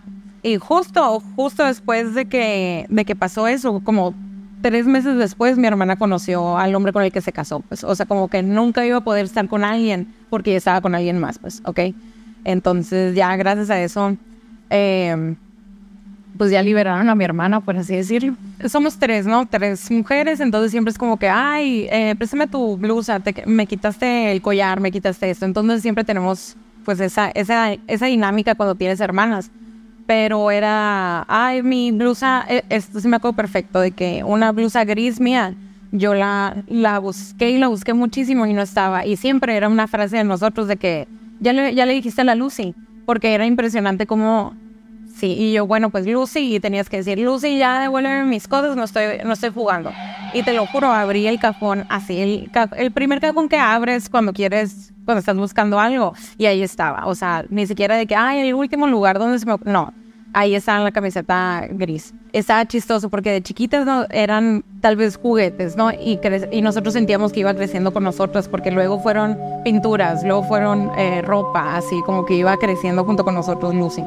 Y te lo juro, se sentía mucho la diferencia. Por, por eso era tan tangible la diferencia que por eso les pusimos dos nombres, porque de verdad a veces te sentías acompañado, pero de una buena manera, relajada, y a veces sentías así mucho, mucho miedo eh, de, estar acompañada o sentías como que algo aquí, eh, sí, daba miedo. Y, luego tenemos, eh, hay una cama, ¿no? Que, que, nosotros siempre traemos, que está aquí, que siempre nos mudamos con ella, ¿no? Que tiene más de 100 años, yo creo. Entonces, también era, en esa cama también pasaban mucho de esas cosas, ¿no? De que era la cama de visitas, entonces se dormían ahí y sentían siempre, siempre, todas las personas que dormían ahí nos decían que, que sentían un, si alguien pesaba, o como un niño, sentían el peso como si fuera de un niño o de una niña, pues luz y lo que sea en los pies. Tengo primas que pensaban que éramos nosotros haciéndoles bromas y cerraban con seguro la puerta de que, ay, no me molesten, y, se, y seguían sintiendo y todo. Entonces, sí era muy, muy fuerte las se sentía muchísimo aunque fueras visitante en nuestra casa, pues. Ahí está la puerta, ¿no? Entonces, y me acuerdo una vez que estaba con un amigo y no había nadie en la casa y era como que, ay, hay alguien en tu casa. Ahí teníamos la puerta abierta y se veía para adentro. Estábamos tomando, platicando y me dijo, y te lo juro, vimos a alguien pasar, así los dos. Tan así que yo dije, tal vez yo estoy imaginando, pero volteo y él me pregunta de que, ¿hay alguien en tu casa? Y yo, que no, yo también lo vi, pero no. Y también, o sea, sí, se, sí parecía un hombre también, o sea, como que sí se vio como la silueta de un hombre y no fui la única que lo vio. Y luego también, justo por aquí, eh, allá atrás hay un baño y también de que se abría sola la, el agua. Eh, de repente estabas platicando y, y, escuchabas que estaba abierta el agua. Y cero fugas ni nada, pues literal estaba abierta la, la manija. En, en mi familia siempre hemos creído como mi tía, hermana de mi mamá, leía el café, como, como ya les he contado a ustedes, leía el café, o sea, y ella lo leía de, de voces que escuchaba. Entonces como que sí, sí somos muy sensibles, eh, muy receptivos, vaya. Eh, mi hermana también Edith, siempre que va, no sé, a leerse las cartas o lo que tú quieras, le dicen que ella tiene como que, que el don, ¿no? De ser brujita, pero que como le dio miedo de chiquita, nunca lo desarrolló. Y sí, mi hermana es súper miedosa, entonces está súper bloqueada de esas cosas. Por eso siempre estaba de que, ay, Lucy, te invoco. Y sí pasaban cosas, ¿no? Porque sí, todo esto, o sea, siento que sí está muy cargado de energía, pero no, no son, no, no lo siento como energía pesada ni nada. Eh, siento que mi mamá sí sabe escoger lo que, si le llama más bien es porque esa energía no, no tan mala a mí, quiero pensar. Mientras más crecíamos era más fuerte, entonces de repente no sentir nada sí, sí fue muy obvio para todos nosotros y, y ya empezamos a creer un poquito más la historia de, de, después de la numeróloga y luego conociendo a mi hermana, la verdad sí nos da, bromeamos de que sí es una persona que podría hacer un pacto con alguien, entonces, entonces como que, ok, sí tiene sentido, la verdad. Si le pones energía a algo, sea o no paranormal, pues si le pones energía a algo, pues le estás, o sea, no, le estás poniendo como vida, le estás dando vida a algo, entonces si quieres como un pacto es ponerle demasiada energía a, a, una relación. Yo siempre le tenía mucho respeto a la magia, pero como te digo, después de esto, la verdad, yo sí les diría a todos, está bien, crean, está bien, experimenten, está bien, e eh, comuníquense si quieren, como sea, pero siempre tengan mucho respeto y mucho cuidado con, con lo que están haciendo, porque lo puedes estar haciendo de broma, pero o sea, si, si llega a pasar algo, pues no va a ser broma, ¿no? Ya sea, cuidado con lo que, con lo que pides, con lo que le pones energía, porque eh, pues no todo es muy, no todo es tangible. Hay cosas, como ustedes sabrán, hay cosas que no podemos demostrar ahorita, entonces yo creo que son puras energías. Entonces hay que tener cuidado eh, donde ponemos nuestra atención y nuestra energía. En general, cuidado, no, no es un juego.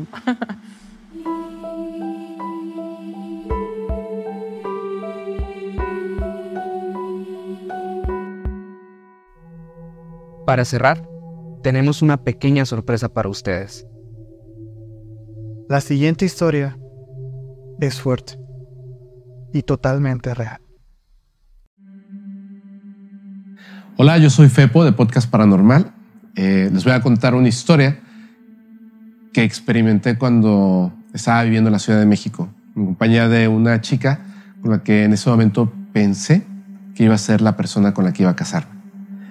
Eh, realmente no sé exactamente qué pudiera ser esta entidad. Algunas personas dicen que seguramente era algo parecido a un extraterrestre, un ser interdimensional o un fantasma, pero yo creo que está alejado de, esa teoría. Em, estaba viviendo en la calle de Progreso, en la colonia Escandón, en la Ciudad de México, justo encima de una de estas tiendas 24 horas de conveniencia. Estaba, eh, estos departamentos, estaba viviendo en el tercer piso, exactamente en el 302. Cuando estaba viviendo en este lugar, tenía una novia con la que ya llevaba casi tres años de relación y nos habíamos ido a vivir a ese departamento.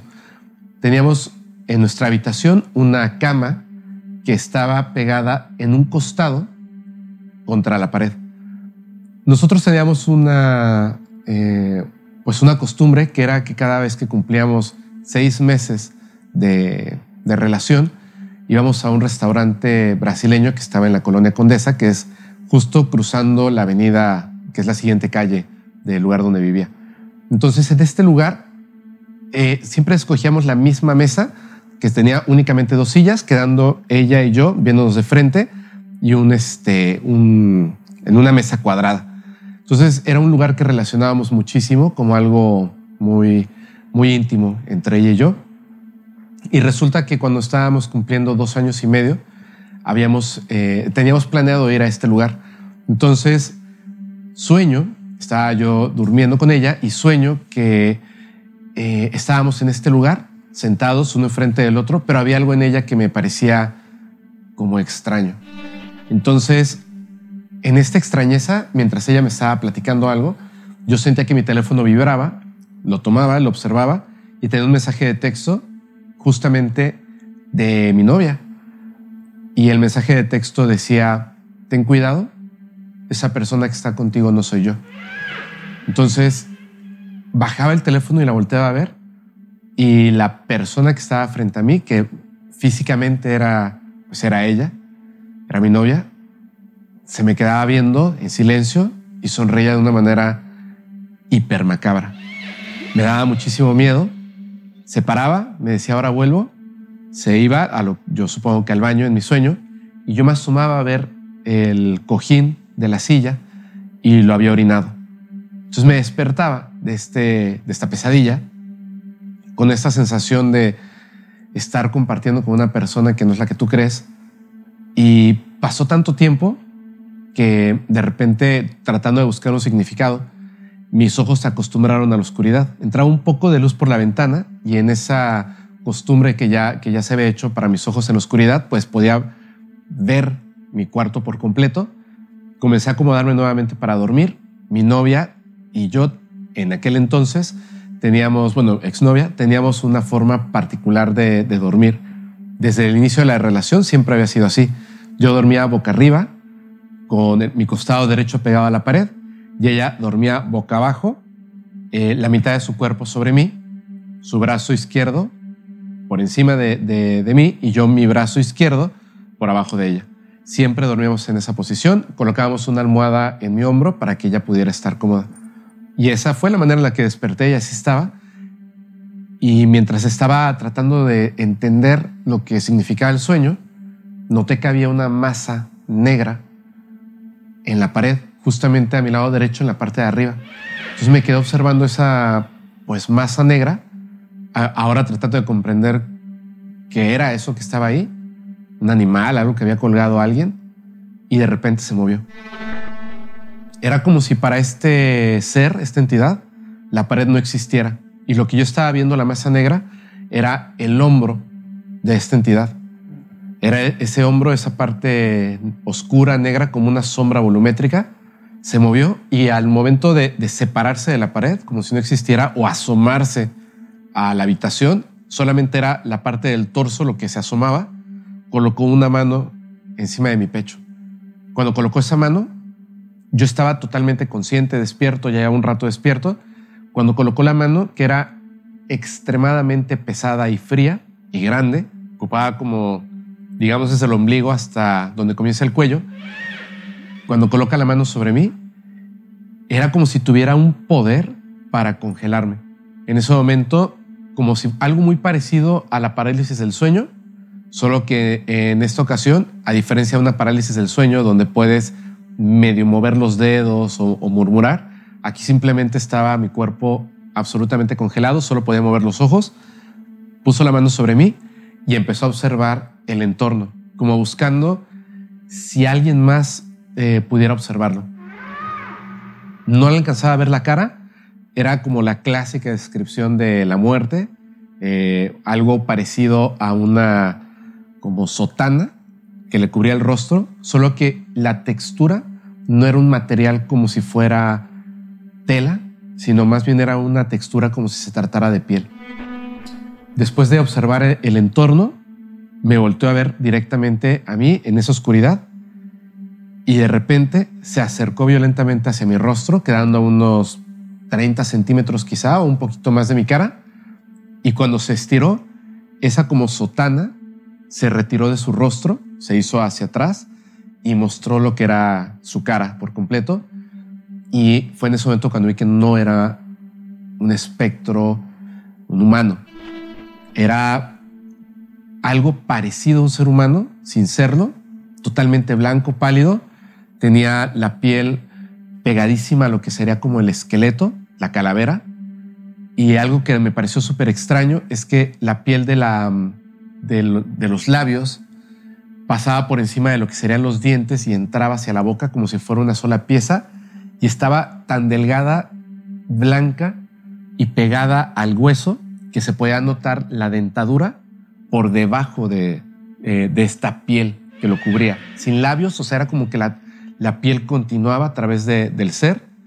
Tenía ojos, pero no eran como los humanos, eran negros y muy pequeños y estaban como hacia adentro de la cuenca de los ojos, pero se podían percibir así el brillo, digamos, de estos ojitos negros al fondo. Y repito, era como algo que parecía ser un humano, mas no era humano. Me observa así de frente, me grita dos veces, me dice, aléjate, aléjate de ella, con una voz potentísima, tenebrosa, muy fuerte, muy aterradora, y a su alrededor, como si tuviera mucho coraje al momento de, decírmelo, cuando grita y, y, abre la boca mostrando como pues toda su naturaleza, a su alrededor era como si expulsara gas. Es decir, la realidad a su alrededor, la pared, los muebles, la ventana, se distorsionaba como si estuviera expulsando tanta energía que distorsionara la realidad detrás de él eh, con esta energía. En ese momento me dio eh, un terror puff, tremendo y cerré los ojos. Y sentí todavía cómo estaba ahí. Y eh, otra de las cosas que me pareció muy extraña es que pude sentir su respiración mientras está. Es decir, que no era algo como un espectro de algo que no tuviera la necesidad de respirar, sino que sentía su respiración fuerte encima, como si se tratara un animal muy grande. Y después, por un momento, fue como, como si me mostrara la nada, como un mensaje de, de muerte, de esto es lo que te va a ocurrir si no haces lo que te estoy diciendo. Y fue un momento pequeño, quizá un, uno o dos segundos, pero la memoria es como una eternidad. O sea, la oscuridad total, la inexistencia mía, como estar muerto. Y después regresé con los ojos cerrados, aún consciente, y sentí como poco a poco retiraba su mano y la cama crujía los resortes cuando yo me iba separando o regresando a mi posición normal al no tener el peso de, de, ese cuerpo tan grande, ¿no? de esa mano tan pesada. En ese momento, eh, mi exnovia, en ese momento mi novia, comenzó a llorar. Yo me quedé en silencio, tratando de, como de, híjole, mentirme de que eso había sido una pesadilla, una alucinación, algo así. Y ella empezó a, llorar, a sollozar. Y en, la oscuridad, con los ojos cerrados, le dije, ¿estás bien? No, murmuraba. Entonces nos levantamos, ella se alejó inmediatamente de mí y empezó a llorar muy fuerte, prendí la luz y le dije, ¿qué te pasa? Me dijo, ¿cómo lo hiciste? ¿Cómo hice qué? Me desperté, pero no podía moverme. Y de repente escuché que alguien en la habitación gritó muy fuerte. ¿Cómo lo hiciste? Es decir, o sea, no había gritado yo. No había sido una alucinación donde yo gritara, sino que escuchó en la habitación un grito. Ella me dijo que no, no sabía lo que el mensaje, solamente había escuchado el grito. Y yo traté de convencerla que había sido una pesadilla, un mal sueño, pero cuando me quería acercar hacia ella, me decían, no sé quién eres, no te conozco. Estaba como muy impactada, llorando. Entonces entré yo al baño, me lavé, bueno, no me lavé la cara, me eché agua fría en la cara, me observé y me di cuenta de algo que era, estaba totalmente pálido. Eh, era tan fuerte el susto que también yo había vivido que mi cuerpo no podía mentir, estaba totalmente pálido entonces regresé como más calmado y traté de calmarla. Le hablé a mi madre y antes de que sonara el teléfono, cuando le marqué, a, las 3 de la mañana, tres y media más o menos, ella levantó el teléfono y me dijo inmediatamente, ¿estás bien? Y yo le pregunté, ¿cómo sabes que te que iba a marcarte? O sea, ni siquiera sonó el teléfono. Y mi hijo estaba durmiendo. Empecé a pensar en ti. Había como una voz que me decía, algo le va a pasar a Fepo. Me desperté Fui directamente al teléfono para marcarte, pero cuando levanté el auricular y me lo puse en la oreja, escuché tu voz. Y le dije, pasó esto y no sé qué hacer. Al día siguiente, eh, esta novia, fui, le compré un boleto de avión, regresó a, pues, a otra ciudad donde era ella originaria. Mi madre viajó, ya no quise quedarme a dormir en, esa, en ese departamento, comenzamos a sacar las cosas y durante la noche y el día yo estaba convencido que se trataba de una alucinación, de algo extraño, una pesadilla que se había mezclado con la realidad. En aquel entonces yo había estudiado cinematografía, tenía un tripié de aluminio y pues como hombre sucio, había tirado muchas cosas debajo de la cama, que repito, estaba pegada a la pared del lado del costado derecho, donde yo dormía, y había aventado muchísimas cosas. Cuando estaba haciendo la mudanza con mi madre para no estar más en ese departamento, le dije, ¿sabes qué me da mucha pena? Pero tengo muchas cosas eh, debajo de la cama. Me dijo, no importa, o sea, vamos a sacar esas cosas. Movimos la cama y vi una de las cosas más impresionantes de mi vida. Uno de los tripiés de aluminio que estaba pegado contra la pared, justo en la zona donde había salido este ser, estaba fundido con burbujas, como si el metal se hubiera calentado tan rápidamente y se hubiera enfriado que tenía la forma de la pared. En México le decimos tirol, que es como piquitos. Tenía esa forma. Lo separé y estaba el metal, no estaba negreado, estaba derretido. Me dio muchísimo miedo porque en ese momento fue como una comprobación de que aquello era algo real. Yo sabía que se refería a la persona en mi sueño, a mi novia, que me alejara de ella, pero no lo hice. Cuando llegué a esta ciudad, en la primera noche, era un atardecer, me acosté, estaba viendo una película, me quedé dormido, desperté y sentí como que no estaba en, la, en mi habitación, obviamente estaba en otro lugar, y empecé a ver en la habitación porque sentí algo raro, había como, sentía esa presencia, la vibración, la energía, y empecé a observar alrededor y lo vi, y estaba parado en una esquina. Y pensé, no puede ser, o sea, es mi imaginación. Y de repente se movió en un, en un solo movimiento como si no caminara rápidamente hacia mí y cerré los ojos con fuerza. Estaba en casa de mi madre. Y lo escuché otra vez, esa respiración. No me tocó, solamente lo sentí, que estaba por ahí la respiración, y se empezó a reír. Y era como una comunicación telepática. Yo sabía que se reía porque no estaba yo haciendo aquello que me había advertido. Y mientras se reía, de repente escuché la puerta, era mi madre, abrió la puerta, prendió la luz, yo la vi, eh, este ser no estaba y me preguntó, ¿quién se estaba riendo? Escuchó una, la risa que yo estaba escuchando, la escuchó, era una carcajada horrible, o sea, era algo tenebroso. Después de eso, eh, estaba trabajando en una computadora, que era una computadora que utilizaba mi exnovia y yo, y descubrí una cosa terrible de la que no puedo hablar. No debiera hacerlo. Y en ese momento, cuando vi los archivos y las cosas que estaban ahí, comprendí la razón del por qué debía alejarme de ella.